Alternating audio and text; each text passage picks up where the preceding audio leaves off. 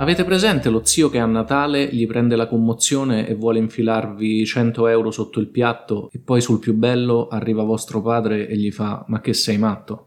Ecco, Letta e Draghi così. Io sono Alessio Balbi e questo è Newsbox, il podcast di Repubblica che ogni giorno vi spiega le notizie in maniera semplice, senza dare niente per scontato. Oggi parliamo della proposta di dare 10.000 euro ai diciottenni, dei nuovi criteri per i colori delle regioni e di quello che ha detto Obama sugli UFO.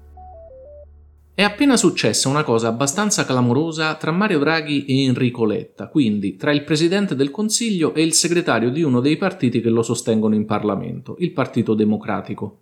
Qui su Newsbox non parlo mai delle polemiche della politica italiana, tanto per chi è interessato se ne occupano giornali, telegiornali e talk show a ogni ora del giorno e della notte. Stavolta faccio un'eccezione perché Draghi e Letta non è che siano due noti attaccabrighe e soprattutto perché la polemica riguarda un gruppo di persone generalmente ignorato dalla politica italiana, cioè gli adolescenti. Insomma è successo che in un'intervista Enrico Letta, segretario del Partito Democratico, abbia annunciato la proposta di dare ai ragazzi che oggi hanno tra i 13 e i 17 anni, al compimento dei 18 anni, una dote da 10.000 euro da usare per pagarsi gli studi, per mettere su un'attività o per pagare casa. Questa dote non riguarderebbe tutti i diciottenni, ma la metà, diciamo così, meno ricca, sulla base dell'ISEE, cioè del reddito dei genitori. Con quali soldi sarebbe finanziata questa dote? Secondo Letta non aumentando il debito, quindi prendendo in prestito soldi che poi dovrebbero essere restituiti magari dagli stessi ragazzi che oggi beneficerebbero della dote, ma aumentando progressivamente l'aliquota sulla tassa di successione per i patrimoni superiori a un milione di euro, in pratica aumentando le tasse sulle eredità dell'1% più ricco della popolazione. Non sono passate neanche due ore da quando è uscita questa proposta che il Presidente del Consiglio Mario Draghi in una conferenza stampa l'ha liquidata così. Non ne abbiamo mai parlato, comunque non è il momento di prendere soldi ai cittadini, ma di darli. Insomma, una chiusura tombale. O forse no. Perché effettivamente la proposta di Letta era di dare dei soldi, 10.000 euro appunto, a dei cittadini, giovani, ma sempre cittadini, togliendoli ad altri più ricchi, anzi in questo caso ai loro eredi. Insomma, una forma di quella che si chiama redistribuzione. Quindi non è chiaro se Draghi sia contrario alla misura in sé, cioè alla dote per aiutare gli adolescenti della cosiddetta generazione Covid, oppure se sia contrario solo al modo proposto da Letta per finanziarla, cioè facendo pagare più tasse a chi riceve in eredità un grande patrimonio. Tra parentesi, vale comunque la pena di notare che dalle successioni l'Italia attualmente incassa 800 milioni l'anno di tasse, contro i 6 miliardi della Gran Bretagna, i 7 miliardi della Germania e i 14 miliardi della Francia. Il messaggio che adesso è passato molto chiaramente è che Draghi non vuole aumentare in nessun modo le tasse e questo, nel pieno di una recessione drammatica, ci può stare. La domanda a cui Draghi e gli altri partiti di governo però non hanno risposto è cosa vogliono fare per i ragazzi che non hanno ancora l'età per votare. Vabbè, consoliamoci pensando che, complice probabilmente il meteo più mite, ma anche si spera i progressi della campagna di vaccinazione, la situazione dei contagi continua a migliorare e il mese prossimo potremmo finalmente avere le prime regioni bianche, quelle in cui praticamente decadono tutti gli obblighi tranne l'uso della mascherina e il distanziamento sociale. Ricorderete che già a fine febbraio la Sardegna era riuscita a conquistare questo primato salvo poi pentirsene molto in fretta perché l'allentamento delle misure aveva causato una rapida ripresa dei contagi che in un mese soltanto aveva ripiombato la Sardegna appunto in zona rossa.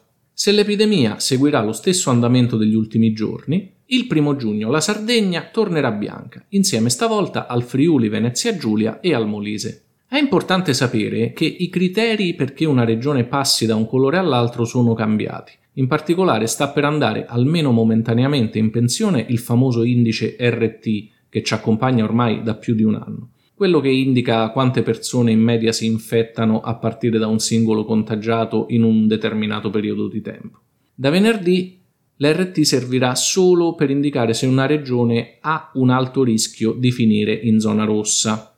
Per finire in zona bianca o gialla si guarderà l'incidenza, cioè il numero di casi settimanali per 100.000 abitanti, che dovranno essere meno di 150 per stare in zona gialla e meno di 50 per stare in zona bianca. Invece, per il passaggio in zona arancione e rossa si guarderà anche l'occupazione dei posti letto ospedalieri e delle terapie intensive.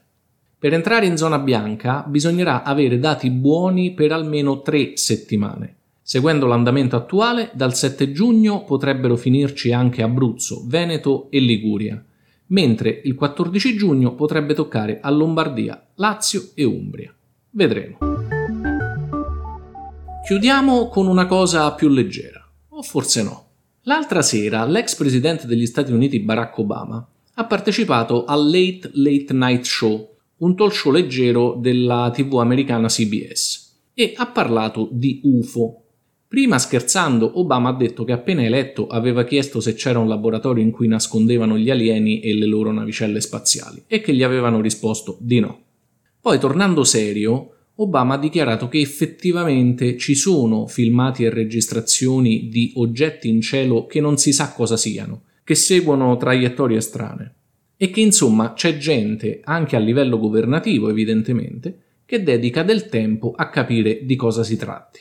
Ovviamente il titolo sintetico di questa cosa diventa Obama ammette gli UFO esistono, che è vero e non è vero allo stesso tempo, perché se per UFO intendiamo gli alieni, Obama non ha detto questo. Se per UFO intendiamo precisamente quello che la sigla UFO significa, e cioè oggetti volanti non identificati, Obama ha detto proprio così, aggiungendo che questi oggetti volanti non sono identificati, non perché non si identificano, non dichiarano chi sono, ma perché hanno caratteristiche, il modo in cui si muovono, la traiettoria che disegnano in cielo, che non sono facili da spiegare. Questa storia degli UFO o degli UAP, come preferiscono alcuni chiamarli adesso, fenomeni aerei non identificati, sta crescendo da settimane anche al di fuori della tradizionale cerchia di appassionati, perché il mese prossimo i servizi di intelligence e di difesa americani dovranno pubblicare per la prima volta un rapporto ufficiale su quello che hanno osservato e quello che hanno scoperto a proposito degli UFO nel corso degli anni. Un obbligo che tra l'altro è stato infilato in maniera un po' avventurosa in una legge che non c'entrava niente, cioè lo stimolo da 2.000 miliardi di dollari approvato da Trump alla fine dell'anno scorso per rispondere alla crisi economica dopo il coronavirus. Che cosa c'è scritto in questo rapporto nessuno lo sa. Dubito che parlerà di navi aliene, ma è sicuro che qualunque cosa contenga, il primo report ufficiale del Pentagono sugli UFO farà parlare. Quindi state preparati. Sono le 19.30 di giovedì 20 maggio 2021.